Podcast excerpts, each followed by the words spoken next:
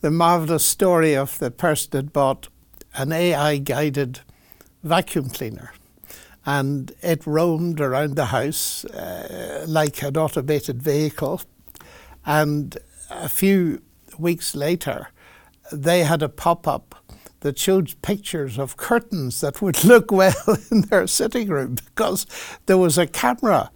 Of course, it needs a camera in order to guide itself around the room, but the camera was taking pictures and sending them on to a commercial enterprise that she knew nothing about.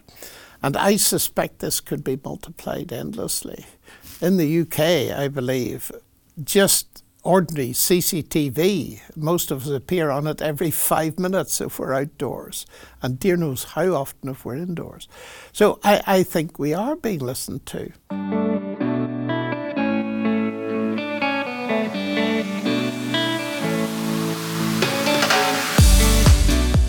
Welcome to Practical Wisdom. My name is Samuel Maruska, and today we're going to be talking about artificial intelligence. I'm delighted to be joined by Professor John Lennox today. Hello and welcome to Practical Wisdom. Thank you very much. Delighted to be with you. John Lennox is a professor of mathematics and the philosophy of science, emeritus professor at Oxford University. He's a renowned author. He's written numerous books and they've been published in several languages. He wrote Can Science Explain Everything? a bestseller, God's Undertaker, Has Science Buried God?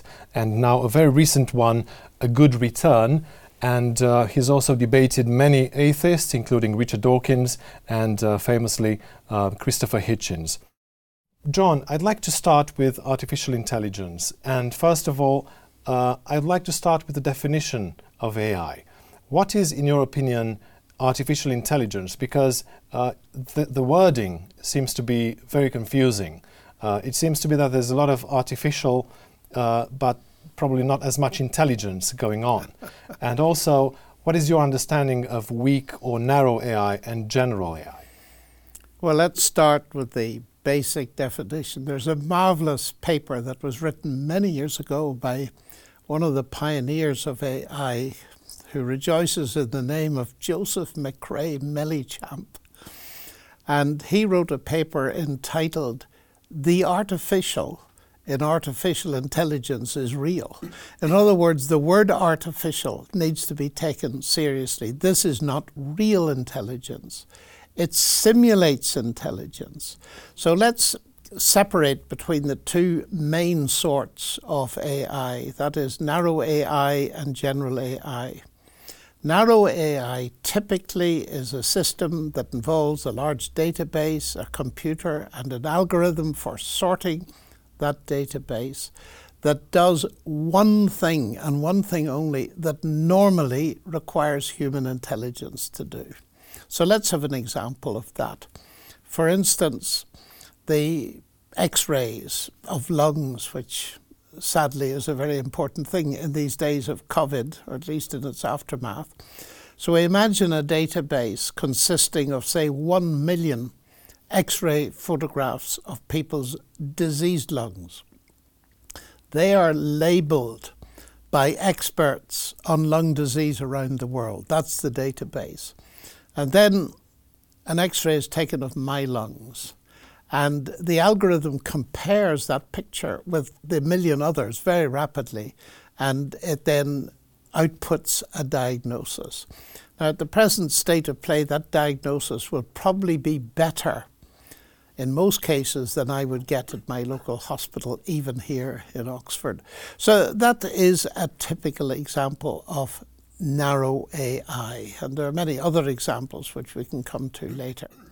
Artificial general intelligence, on the other hand, uh, this is where a lot of hype and science fiction enters the, the scene.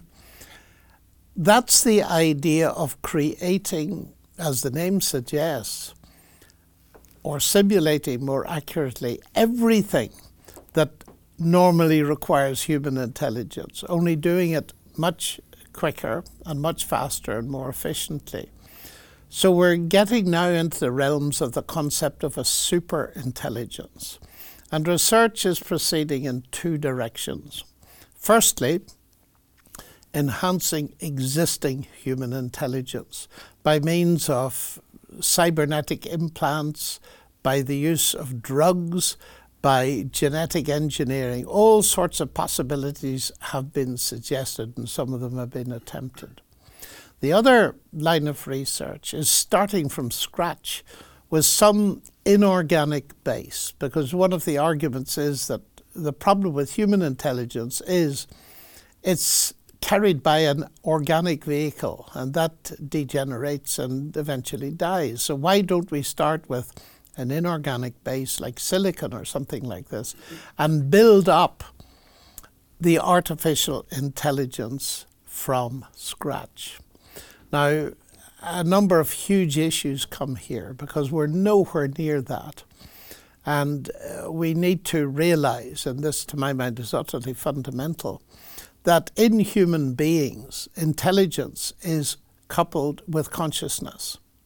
Now, the leaders in AI research, people like Peter Norvig, who writes the basic Bible, if you like to put it that way, on AI, essentially says that he has given up, and this is really in line with what Alan Turing long ago suggested, given up the idea of producing artificial consciousness, whatever that would mean, and simply doing the simulation so that AI is disconnected from consciousness. So, what the people looking to create some kind of artificial general intelligence are mostly content to do is to produce a simulation, but not an actually conscious machine or being or whatever it is.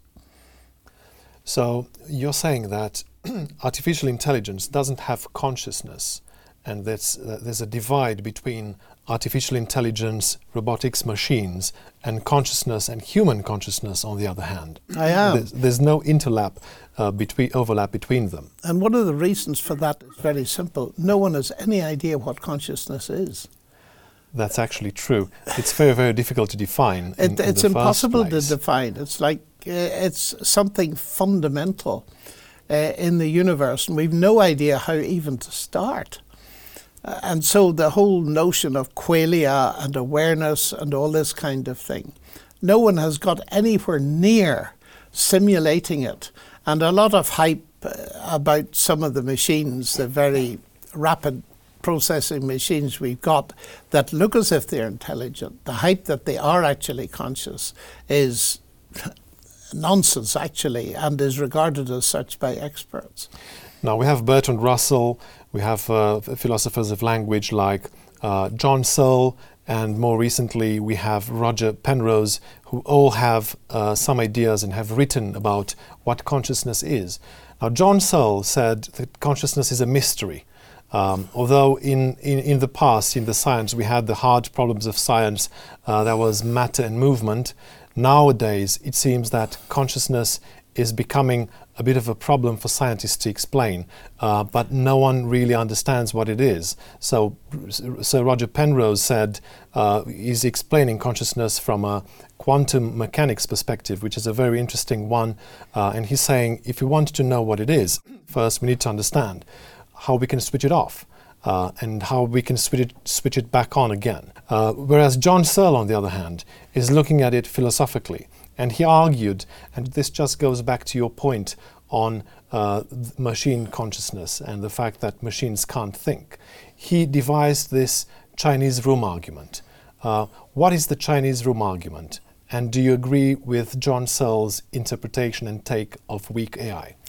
Well, John Searle is very interesting, and, and of course, uh, Roger Penrose is as well. It may be that uh, consciousness involves quantum mechanical aspects we just do not know. And uh, any speculation is worth having, especially when it comes from a, a, mind as bright as his, because in my book he's one of the brightest mathematicians around, so always worth taking very seriously.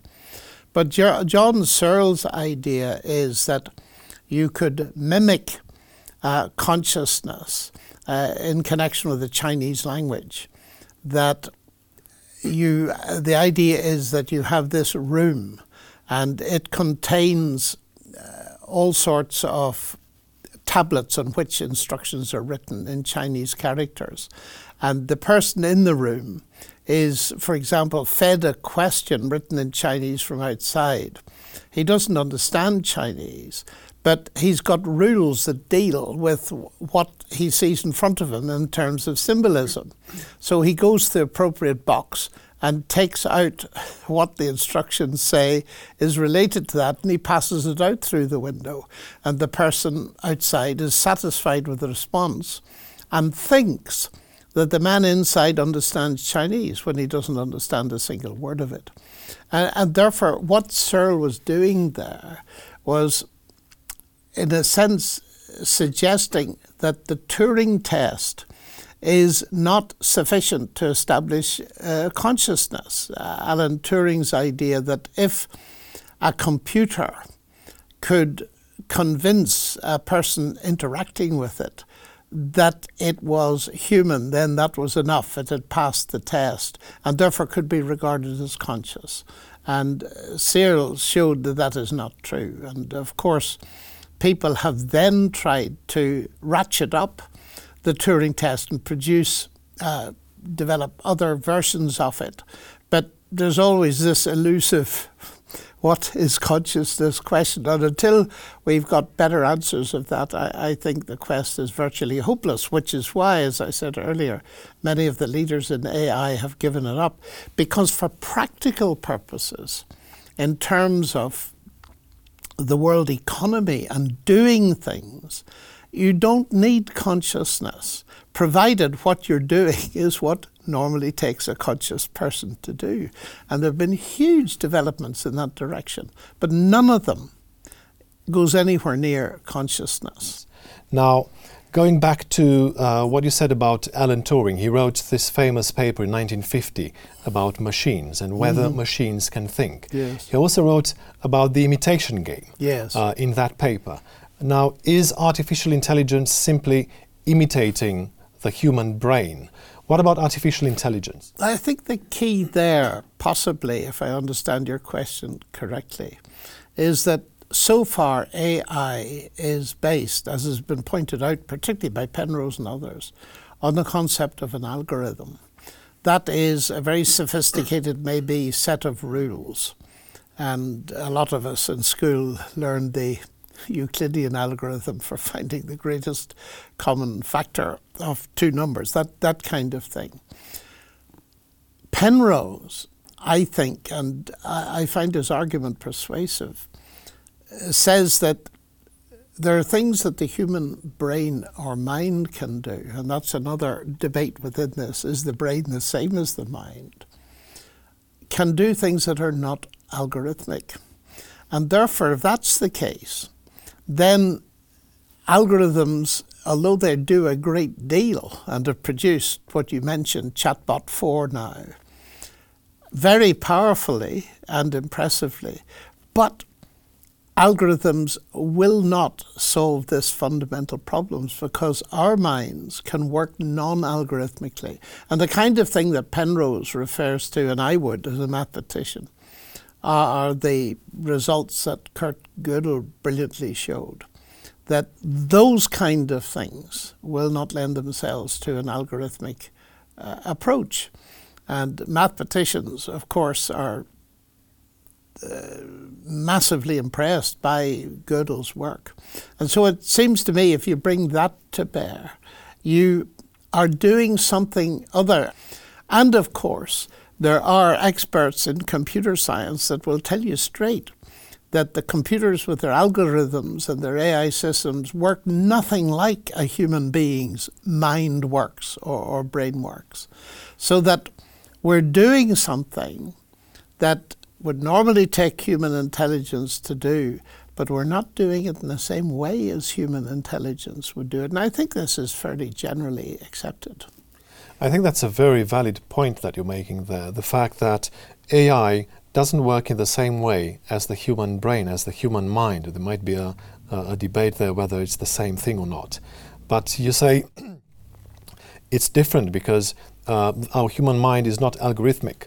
So, in that respect, then, it seems to me that most AI language uses words like uh, neural networks mm-hmm. or uh, intelligence or deep learning. and so on. Now, this seems to, to, to me to, to be more like describing a brain function. But it's quite different. The yeah. brain works quite differently. So, a neural network uh, in artificial intelligence, the, the, the, the word nodes is used uh, rather than a neural. So, it works on different layers um, and uh, it's all algorithmic.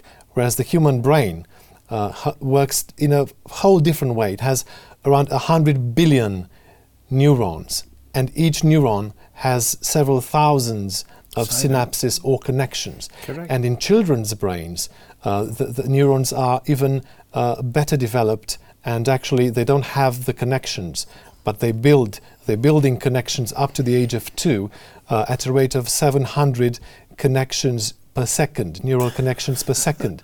So the brain, the human brain, works very differently to a neural network. What is a neural network? Well, let's talk about language, which is your speciality, I believe. I am concerned about this highly anthropomorphic language that's used because it's very misleading. In fact, the term artificial intelligence is misleading, and that's why uh, my friend, because I know him, Ray Mellichamp, uh, entitled his paper that way. Uh, the artificial is, is real, but the language that's used actually erodes the real distance between the AI machine and the actual human being who's operating it or the human whose intelligence is being simulated in playing that imitation game. And a neural network is, is a mathematical construct and is nothing like what we've got in our brain. But because there are certain similar features uh, through connections and so on, they use the word neural, and people think it is a copy of the human brain. And of course, it's nothing like that. We get, I'm afraid, bamboozled by language. And a great deal of the hype associated by a, uh, associated with AGI comes exactly from that, uh, that the language is driving the ultimate philosophy, and people think that they're really getting to a real artificial general intelligence, if you don't mind me putting it that way, when in fact the only thing that we're moving towards is more and more anthropomorphic language that's deceiving us. And uh, you, you talk about the language of AI, and we know, of course, there are language models, and now famously we have ChatGPT, ChatGPT 3, and now ChatGPT 4. Now, this is a very powerful tool, and uh, it produces, as we know, output that sometimes you can mistake for a human. Uh, so the language is very, very uh, good um, and very, very accurate and you can use it for various purposes. Uh, I can see the, the potential of this uh, being used for commercial reasons and in many areas uh, of life. So I think it's a revolutionary technology. But Noam Chomsky wrote an article in the New York Times recently about the false promise of ChatGPT. And he said that the human brain uh, doesn't understand language and learn language in the same way as ChatGPT because, he said, he argues that children learn language quite differently. They have a very limited input. So it's what we call the poverty of the stimulus in linguistics. So very, very limited data, very limited language that goes into the minds of a two, in the mind of a two-year-old. And yet a two-year-old, three-year-old then is able to produce amazingly rich language, grammatically correct, syntactical uh, syntactically correct uh, uh, sentences, well formed grammatical sentences, based on very, very limited data, very limited input. Whereas ChatGPT, for instance, works with vast amount of data. Uh, obviously, it's all text from the internet collated, um, and uh, based on that, it predicts what the next best word should be in a text. What is your, your thought on that? Well, I have always been interested in Noam Chomsky and his ideas because he rather drove a, a bulldozer through simplistic notions of the evolution of language. Uh, that's another topic, of course, but Darwin used that, the evolution of language, to say what had possibly happened in biology. And Chomsky came to the viewpoint that there must have been an explosion, like the Cambrian explosion, uh, in language because of this amazing facility that, that children have. And he's, he's always worth uh, listening to. I had him. I had him on the show. Had you really? Yes. Oh, that's that's fascinating. I must listen to that. I, I'd love to because he's one of the people that has influenced me in my in my thinking.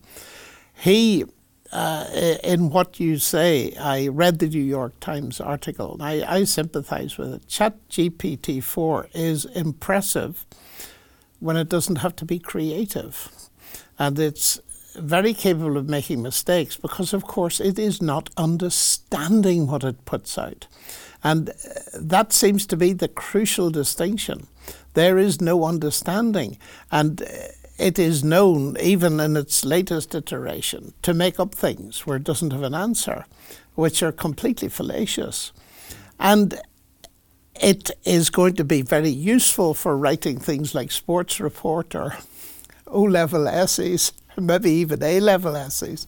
I think the latest is that ChatGPT 3 is it passed a second year medical exam in the United States for, for doctors.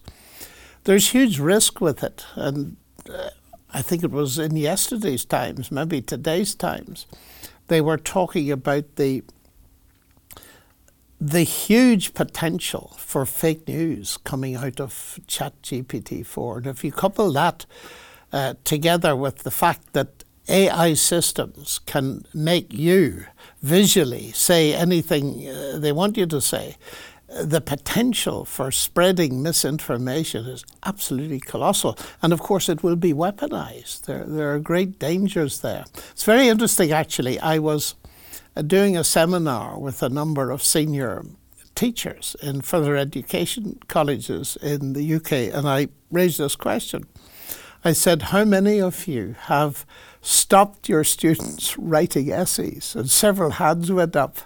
How many of you think students should be allowed to use this? And several hands went up. So it was very interesting that there's a division of opinion. And uh, the thing looks as if clearly it's here to stay. It'll probably be embedded in something like Microsoft Word so that none of us will be able to avoid it. But I think we need to be aware of the fact that it has, to my mind, the risk of killing creativity. You mentioned Microsoft Word there, and um, of course, you wrote 2084, uh, a very well known book uh, about artificial intelligence.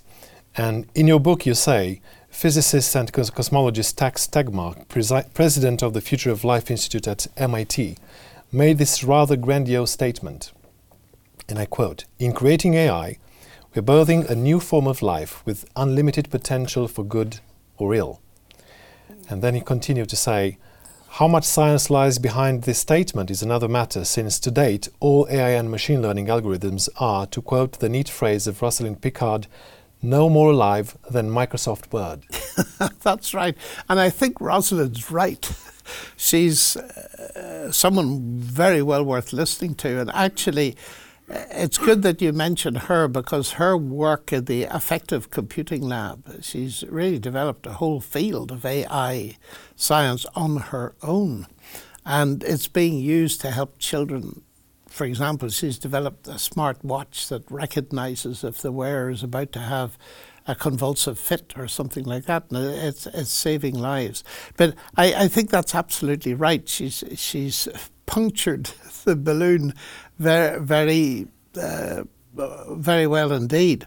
Tegmark, of course, is one of these people who tends to make very grandiose statements, and he's the one who produces these futuristic scenarios of how a super intelligence will be created and take over the world, which is something I mentioned in my book. And if you don't mind me saying so, that book is about to be revised. There's so much been happened since I wrote it only three years ago that the publishers asked me two weeks ago, would I uh, produce a revision? But I've been working on that for the last three years anyway, so it should be ready fairly soon. I'm very much looking forward to, to reading the new edition, and I appreciate that this field is uh, developing very, very quickly, so you will have lots of new material in there. Look forward to that. Um, going back to your point on um, artificial intelligence, ChatGPT, and deepfake videos, uh, you, you, talked a little about uh, the dangers of AI. So you said this can be weaponized uh, from ChatGPT to artificial intelligence in general to robotics and so on. And there's a, a, a very famous video of uh, Ukrainian President Zelensky uh, saying it's a deepfake video of the president of U- Ukraine saying that uh, soldiers should surrender. Mm-hmm. Um, so people can use this, and I can I can understand the potential of this technology in a U.S. presidential election, sure. for instance. Sure. So, in your opinion, what are some of the dangers of uh, AI, especially ChatGPT? Well, we can start much earlier on uh, because much simpler AI technology has its problems. I, often say, make a general point the ethics of AI we need to take very seriously because technology tends to develop much more rapidly than its ethical underpinnings. And that has led to a recent situation with the development of ChatGPT 4 that Elon Musk, plus the founder of Apple, plus a thousand, over a thousand other experts, have said, look, we need to stop. We cannot afford to go beyond GPT 4 unless we've got serious ethical underpinning, which just doesn't exist.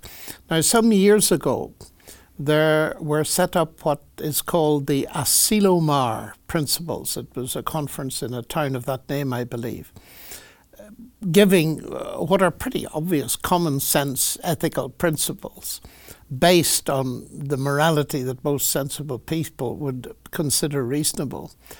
But the problem is, as every business executive knows, it's one thing having the rules written up on your wall, it's another thing getting them into the hearts of your senior executives and board. Uh, and that is a huge problem, the, the policing of this. Take, for instance, the example we started with, which uses recognition technology to recognize x rays. Now, closed circuit video recognition technology has moved to recognize faces, and not only faces, gaits, so that the most recent Chinese iteration of this can recognize a person from the rear. They don't have to see the face. Now, you can see immediately that that kind of technology is very useful to a police force trying to pick a terrorist out of a football crowd. But on the other hand, as we sadly know, that knowledge and a huge state controlled database in the hands of an authoritarian state can be used to suppress an entire minority culture, as is happening in the Uyghur population in Xinjiang in China. And that is terrifying because people who've written seriously about that particular case point out quite correctly that all this technology is available in this country, for example, and the police would love to have it and realize it can be used for control. The only difference, as has been pointed out by one of the lead writers on this topic, is that it is not yet, with emphasis on the word yet, under the control of a central authority in the West, but at least it could become so. So that doesn't bode well for the future, sadly. So simple technology, well, it's simple now. It, it wasn't simple when it first developed. That facial recognition technology is ubiquitous around the world and leads to all kinds of things like the social credit system in China or the social credit system in the West. And now there are very different views of exactly how far the Chinese have got with this, but it's quite clear that uh, people are finding that their social credit points can be gained or lost according to their behavior as observed on facial recognition cameras and so on. And then they begin to bite. They cannot eat at their favorite restaurant or get flights on a plane. They may even lose a job, etc., etc., etc. So that the risk element and violations of human rights are on the increase. And the key problem for any technology like this is it's like a knife. A sharp knife can be used for surgery or it can be used for murder. Now, what is offered to many people is look, if you surrender your privacy, we can protect you. So, how much privacy do you surrender to these systems in order to have the protection that you are at least offered? Whether it will happen or not, I don't know. And that's one of the debates that is very much on the rise around the world. And I think it's partly behind the cry look, we've got to stop this development until we see where it's going, unless. Unless they know something, these experts, that we don't yet know.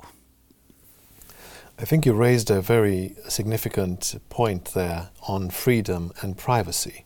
Now, we seem to have this blind faith in AI and mm-hmm. technology. We sometimes trust uh, trust AI blindly, um, and we know that uh, privacy is a major issue in AI. In ChatGPT 4, for instance, and 3, um, uh, ChatGPT has been banned in Italy because of private data privacy uh, issue, and also uh, there's some talk at the moment to, to ban ChatGPT in Germany as well for those specific reasons. And in your book in 2084, you say one of the major Orwellian aspects of AI is that certain forms of it present a serious threat to individual and corporate privacy.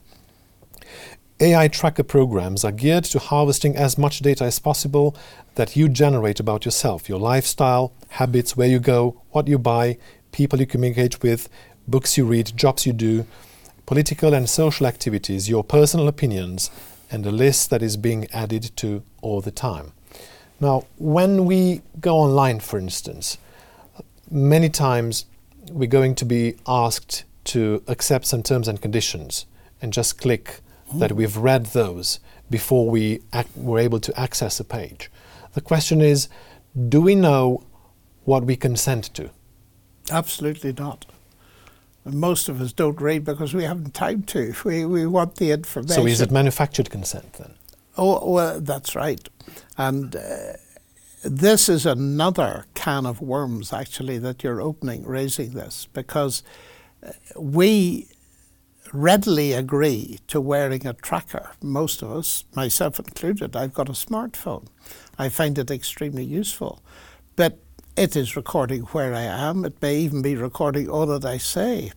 And not only that, there's what has been deemed surveillance capitalism by Shoshana Zuboff, another MIT expert, making the point that uh, take the simple thing of purchasing a book, which I did two nights ago on Amazon. Very convenient. I've got the book already, which is uh, super. But I know that within a couple of days, a pop up will appear saying people who bought that book are interested in this book. That information about me is harvested. But what most of us don't realize is it's being sold to third parties without our permission and without our knowledge. And this is a huge problem. And it's a problem at many levels, what we do not know. In fact, I understand that one of the reasons that Musk and his colleagues are calling for a halt to development beyond GPT-4 is that the people designing and inventing and pioneering these systems cannot really understand what they're doing. That there's a danger of losing control. There's a marvelous, I think it's an essay by a mathematician uh, who, who said if you look at the story of creation, one of the interesting things about it is, and this is the way she puts it, that God lost control of his creations. And the world's in such a mess because of that. And we're in danger of not learning the lesson of Genesis and doing exactly the same thing and losing control of our AI creations. I think she's got a very real point. So, I think we've all experienced this. Uh, sometimes people go online or they, they, they have a conversation privately. So I had a conversation, for instance, about France and trips to France. And then the next thing I do, I pick up my phone and I, I open social media and I get ads to hotels in France. Yes. Are we being listened to? Well, I suspect we are. the marvelous story of the person that bought an AI guided vacuum cleaner and it roamed around the house uh, like an automated vehicle. And a few weeks later, they had a pop up that showed pictures of curtains that would look well in their sitting room because there was a camera. Of course, it needs a camera in order to guide itself around the room, but the camera was taking pictures and sending them on to a commercial enterprise that she knew nothing about. And I suspect this could be multiplied endlessly. In the UK, I believe, just ordinary CCTV, most of us appear on it every five minutes if we're outdoors, and dear knows how often if we're indoors. So I, I think we are being listened to. And if you take the situation among the Uyghurs, where it's ratcheted up to the nth degree, that is oppressive and it's very dangerous, and it could happen here. It depends on the morality and the ethical norms that the controlling powers have.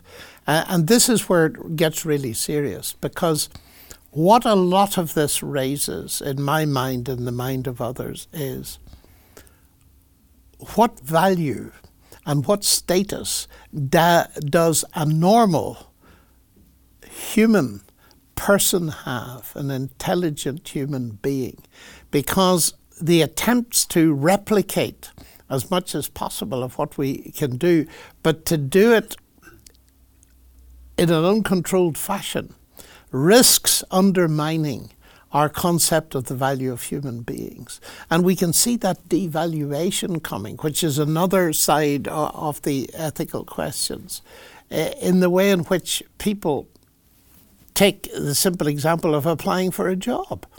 Uh, now, very often, you don't have an interview person to person. You, you speak into a machine and you're rejected uh, even before you've met anybody.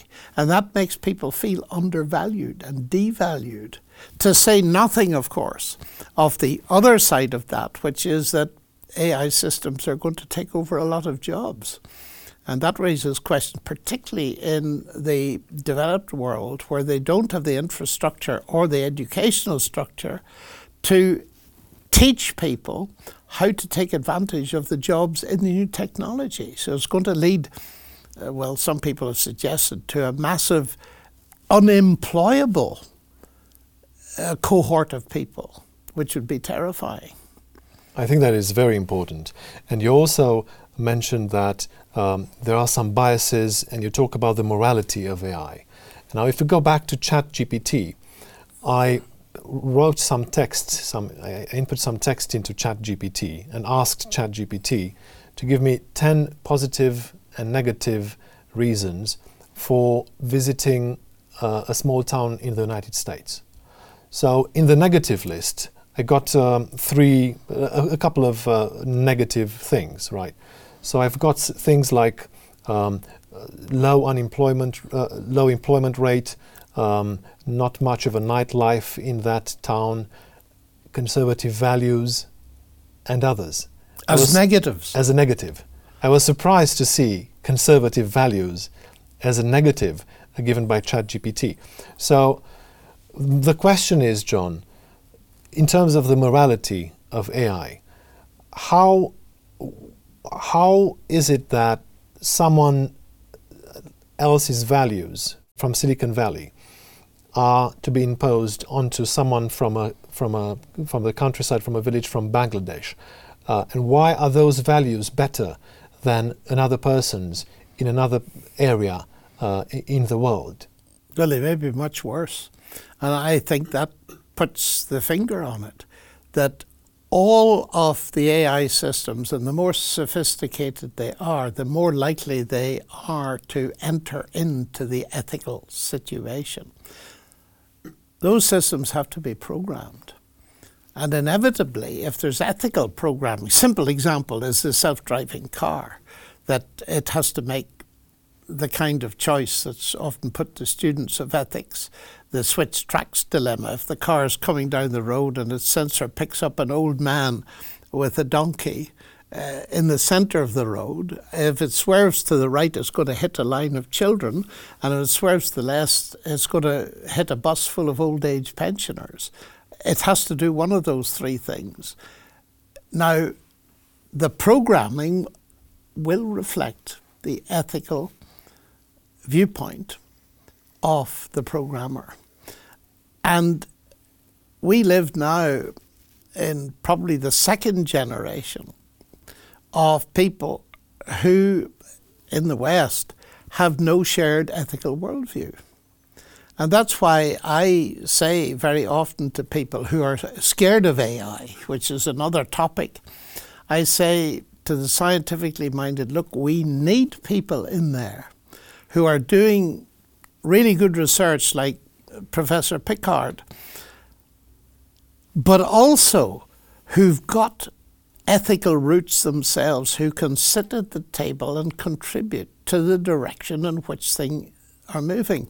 Now, there's a knee jerk reaction in Elon Musk and other people like him, and one can appreciate it. At least somebody's saying stop. But the grounds for that, because the philosophy, on the other hand, and it's the philosophy that worries me most, and it's been around for a very long time if it can be done, it must be done. That's the scary philosophy. And when vast sums of money are involved in it. You think of the billions that are now being put into AI when it was just a trickle a relatively few years ago. In fact, AI nearly went defunct uh, for a while. Shows that there are fortunes to be made and lost in this area. And money creates huge pressure. It's not a moral pressure, but it's a pressure on, on people. So we could be in for a pretty scary time, actually. So there are things to fear, which is one of the reasons why in my book I took the risk of opening up uh, the Christian perspective in all of this to see actually do we have anything that indicates where we should go on this. Now, of course, the big question is what should we do about it? That depends entirely on who we are. The average person who's using a smartphone has no input or virtually no input apart from refusing to buy the thing into the general ethical underpinning of this. But there are influencers, serious people, and we need all the help we can from ethicists and philosophers and, and folks like this who will stand back from the whole thing and say, like Musk and co, hey, stop, we need to sort something out before we go further. Because we're actually now, for probably the first time in history, on the edge of a technology that we don't really understand. And it could run amok in some way or other. It's interesting you brought in Christianity there, uh, and of course you talk about this in your book 2084. Now, in terms of ethics, John, can we have a robust ethics of AI? outside of the idea of God? Well, I would actually challenge the idea of having any real ethics at all outside the idea of God. Uh, one of the writers that has influenced me to a certain extent, I spent a lot of time in Russia, is Fyodor Dostoevsky. And in his famous novel, The Brothers Karamazov, he has this famous statement, Если Бога нет, то и все позволен. If God does not exist, then everything is permissible. Now, of course, he didn't mean that atheists can't behave. Of course they can. From where I sit as a Christian, every man and woman, whether they believe in God or not, is a moral being. And therefore they have a moral base, which is ultimately whether they believe in God or not, attached to God. What Dostoevsky meant was there's no rational base for morality if you don't believe in God. Now, that brings us directly back to Nietzsche, I think, who hugely influential, I think, stands behind all this because he was a serious atheist. And he saw that if people rejected God, then the morality, to say that they are keeping a Christian morality just doesn't make sense. Because once you kill God, in the end, you kill morality. And the more I read of that, uh, the more sense that makes to me philosophically. And it's hugely important, but people cannot see it. And they keep on saying, well, of course, I can be good without God and all this kind of thing. And in a sense, they can, but that's only because, as creatures of the living God, they have an inbuilt moral compass. But of course, we can suppress that to such an extent and teach people that it doesn't exist until they begin to believe that. And then we see the world as it is today, where uh, morality gets relativized. The UK government is investigating how best to regulate the AI industry and AI in general. And uh, there's been a report, a white paper, that was proposed at the end of March titled A Pro Innovation Approach to AI Regulation, in which um, the government is proposing five pillars, five main pillars uh, that they want to tackle and regulate uh, AI in general, including they're approaching fairness and making it accessible and safe for everybody. What aspects of AI do you think should be regulated first? Well, those are the obvious things, and you'll find those in the Asilomar principles. What rather has taken me aback is that the UK is not taking regulation as seriously as some other countries. And there's been quite a, a cry about that. Why aren't we doing more about it? So I haven't actually read the details there. Again, the difficulty is any of us can sit down and think of basic moral principles if we got any ourselves. It's the implementation's the problem. How do you get a rogue state to listen? Well, they won't. And historically, it's interesting that you, for example, Hitler made agreements and treaties in his political infancy, but when he got the power, he tore them up. And the problem, in a nutshell, is one of the reasons I did a degree in bioethics, was to try to get down to the fundamental question. And I discovered in all areas, in law, in business, in medicine, etc., etc., the question nobody wants to answer is who said so? the question of a child at school who said so, miss? That is the key question. Whose authority? And of course, the kind of utilitarian ethic that is trumpeted today by people like um, uh, Peter Singer in Australia and so on is brilliant if you've got equal centres of power. Because if you have got to, for example, divide ice cream among uh, 20 children who are equal centres of power, you better do it equally or you'll be in trouble. If you come up to Hitler and say, well, you ought to do that, and you say, well, what will you do if I don't? He's got all the power. And that is the problem. If one centre of power has it all in their hands, where will you get the oughtness from? And as David Hume, much as I disagree with him on so many things, long ago said, you cannot get an oughtness from an isness. And that is the problem, I think, philosophically, that many people are facing, though they don't realize it. You mentioned children, John, and I want to ask you about AI and children. Yeah. Now, when I grew up um, uh, in Eastern Europe, uh, I didn't have any technology. There were no screens, of course. And we know that um, children learn language in a certain way. We, learn, we know that language is not accessible to the consciousness, and a lot of, the, of language is internal language. So, what goes on in our mind is, uh, is not accessible to the consciousness. So, when I select, when I choose to say one sentence and not another, I do this unconsciously. Mm-hmm. Um, and also, uh, when I lift my finger, linguists and neuroscientists will say that uh, we actually do it unconsciously first, and we only became, become conscious of the movement after we have performed the action. And Libet's experiment. Indeed, and Sam Harris picks up on this. Yeah, actually he does, says yes. he says actually there's no free will. This is a, a demonstration proof that we have no free will. Although uh, I, I, I disagree with that. Um, so we don't know quite yet what happens in children's mind and how AI affects and impacts on, on children. And we've been using AI for, for a while now. And, uh, you know, Google, uh, YouTube suggestions, all of these algorithms, all of these suggestions and prompts that we get guide us in a certain direction. And if you're not careful enough, you may be tempted and guided to think um, and choose some things that you may not have chosen in the first place. Mm-hmm. So, how do you think AI will impact children development and education, especially in early years going forward? I fear because even without AI, what I have lived to see, and I grew up like you in a world here in the West where there are no screens, and uh, we didn't have a television for a very long time. So I, I've grown up to live with this.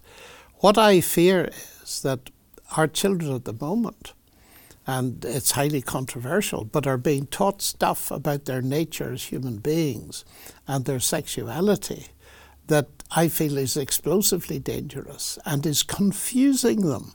So long before you get to AI, now I would have a little question there as to whether this stuff that's being pushed at them is actually written by chatbot 4 or something like that. Where is this coming from? Because there seems to be almost of undermining uh, the concept of humanity that I would find acceptable. In other words, the concept of human beings that has been dominant in Europe for centuries, but of course has been set aside. And going back to your earlier point, the European Constitution uh, doesn't even mention God. And I think that worries me. And uh, I can't say much more about that, but I think there's one other element that we possibly need to discuss, if you don't mind, and that is the whole question, the transhumanist agenda. You see, that will start with children. How, how can we modify children? And here, Harari is very influential, Yuval Noah Harari. And that concerns me greatly because it's so age old. His second book, Homo Deus, the, the man who is God, that's a very ancient idea. And we see it throughout history, right up into modern times in Eastern Europe with Albania, for example. Uh, the leader claiming essentially to be God and having hymns sung to him. And we get that megalomania, self deification, right through the ancient world and up through history. And now we get Harari bringing all this technology in and saying, well, what, what we're going to do in the 21st century is solve two major problems. One, the problem of physical death, which is just a technical problem, so it has a technical solution. And secondly, to enhance human happiness. Now, that's the transhumanist going beyond the human. And uh, keeping with your question about children, what concerns me is when are people going to start? For example, these operations to change a person's gender are becoming younger and younger. And this kind of genetic engineering is reaching further and further into what it means to be a human being. Now, to cut a long story short, when people come to me and tell me about this transhuman agenda and how exciting it is, we're going to solve the problem of physical death and we're going to enhance human happiness by bioengineering, genetic engineering, drugs, everything else. I simply look at them and say, You're too late. And they say, Of course, we're not too late. We haven't got there yet. Oh, I said, You're far too late. The problem of physical death was solved 20 centuries ago when Christ rose from the dead. Now, that's a big shock to the system because I bring the supernatural in uh, because I believe it to be true, even as a scientist, that Christ's resurrection changes the whole game.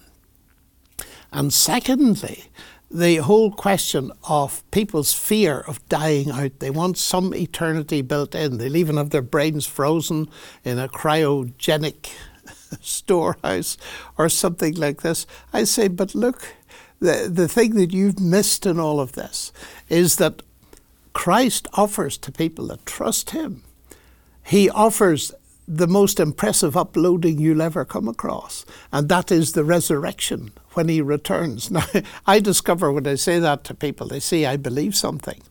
But it's hugely important because my attitude to all these futuristic scenarios is to say to people, great, if you're prepared to think about those, then why won't you think of a scenario that's much older than any of them and has got a huge additional credibility because it's backed up by two major things history and human experience. Let me tell you about it. And that is the fundamental Christian message. And at the heart of it, and this to my mind is hugely important, a little child is made in the image of God. And why is humanity 101 so unique? Well, I would want to say that it's unique because God became human. Human beings are of such nature, let me put it this way, that God can become one. I find very few people have reflected on the absolute staggering nature of that claim. Of course, it's either true or it's false, but I believe there's evidence to support that it's true. And that colours my whole attitude to the field of artificial intelligence, in particular to AGI.